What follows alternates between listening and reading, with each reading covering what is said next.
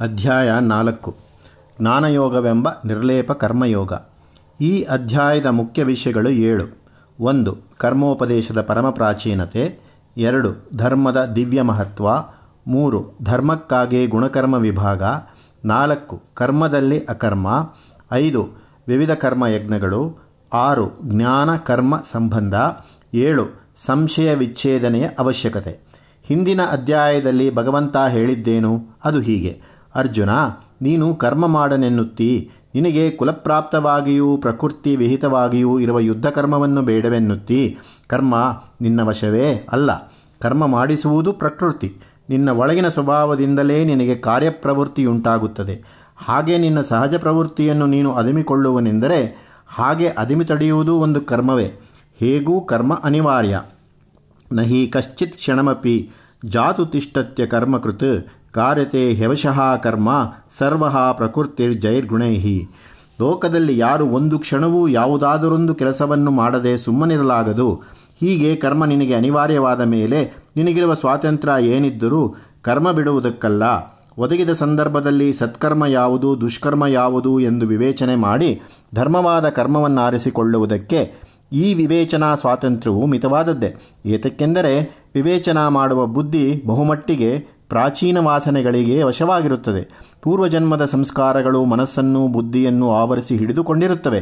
ಹಾಗಾದರೂ ಯಾವುದೋ ಒಂದು ಒಳ್ಳೆಯ ಗಳಿಗೆಯಲ್ಲಿ ಒಂದು ಅದೃಷ್ಟದಿಂದ ಮನುಷ್ಯನೊಳಗಿರುವ ಸತ್ವಕ್ಷಣ ಮೇಲಕ್ಕೆ ಬರುತ್ತ ತಲೆದೋರುತ್ತದೆ. ಆಗ ವಿವೇಚನೆ ಸಾಧ್ಯವಾಗುತ್ತದೆ. ಆಗ ಚಿಂತಿಸಬೇಕಾದದ್ದು ಧರ್ಮವನ್ನು, ವಿಶೇಷವಾಗಿ ಸ್ವಧರ್ಮವನ್ನು. ಶ್ರೇಯಾನ್ ಸ್ವಧರ್ಮೋ ವಿಗುಣ. ಪರಧರ್ಮಾತ್ ಸ್ವನುಷ್ಠಿತಾತ್. ನೀನು ಸ್ವಧರ್ಮವನ್ನು ಬಿಡಬೇಕೆನ್ನುತ್ತಿ, ಸನ್ಯಾಸಿಯಾಗಬೇಕೆನ್ನುತ್ತಿ, ನರಧರ್ಮವನ್ನು ಅಂಗೀಕಾರ ಮಾಡುತ್ತೇನೆನ್ನುತ್ತಿ, ನನಗೆ ರಾಜ್ಯ ಬೇಡ ಎನ್ನುತ್ತಿ. ಇದು ಯುಕ್ತವಲ್ಲ. ಸ್ವಧರ್ಮದಲ್ಲಿ ಗುಣ ಹೆಚ್ಚು. ಸ್ವಧರ್ಮೇ ನಿಧನಂ ಶ್ರೇಯ.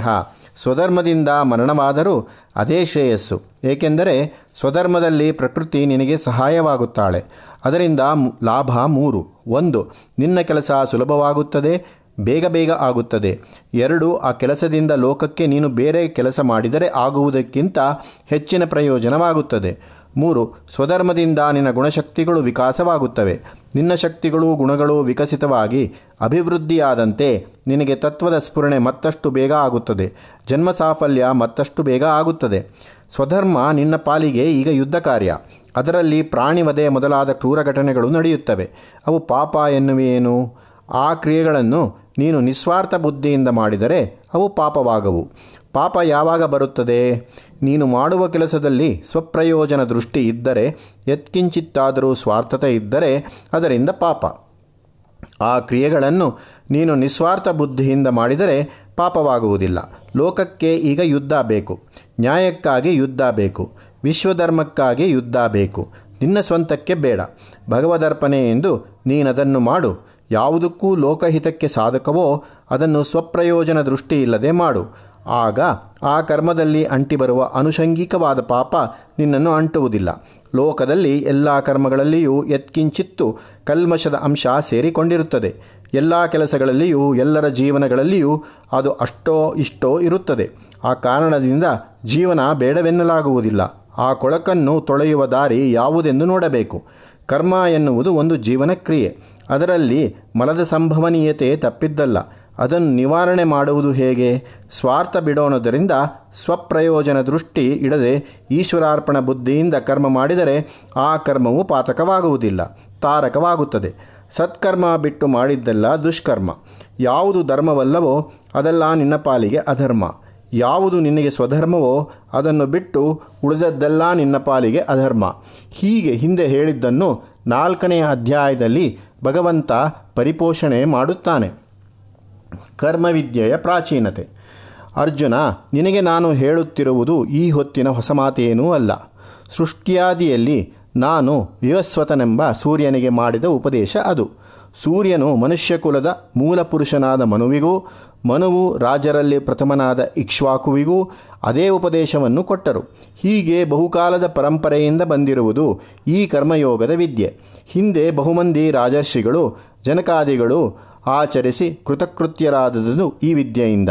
ಈ ಗುರು ಶಿಷ್ಯ ಪಾರಂಪರ್ಯವನ್ನು ಭಗವಂತ ಉಪದೇಶಿಸಿದ್ದರ ತಾತ್ಪರ್ಯವೇನು?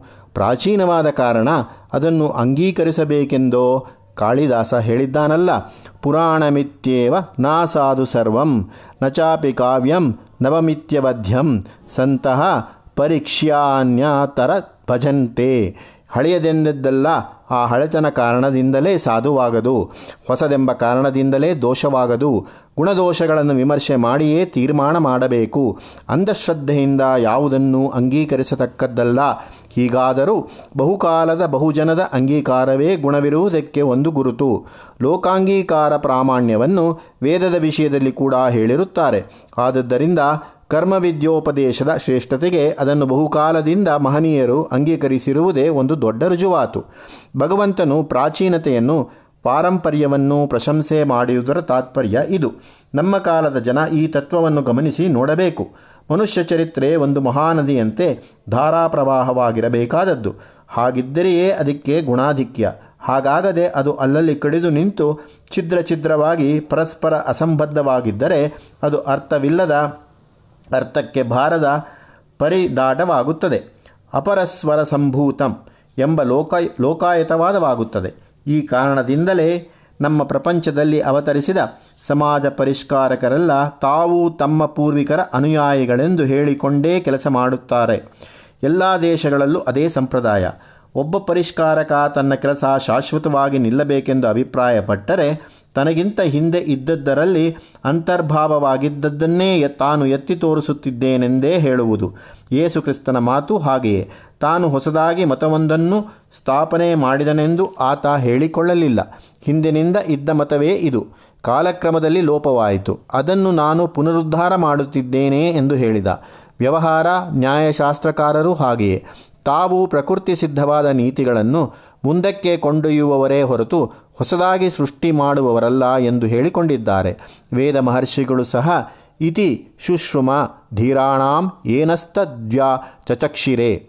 ಇದ ಮಾಹೂರಾನೂಚಾನಾ ತದೇಶಭ್ಯುಕ್ತಾ ಅತ್ರೈತೆ ಶ್ಲೋಕ ಭವಂತಿ ಇತ್ಯಾದಿಯಾಗಿ ಪೂರ್ವಸೂರಿಗಳನ್ನು ಸ್ಮರಿಸುತ್ತಾರೆ.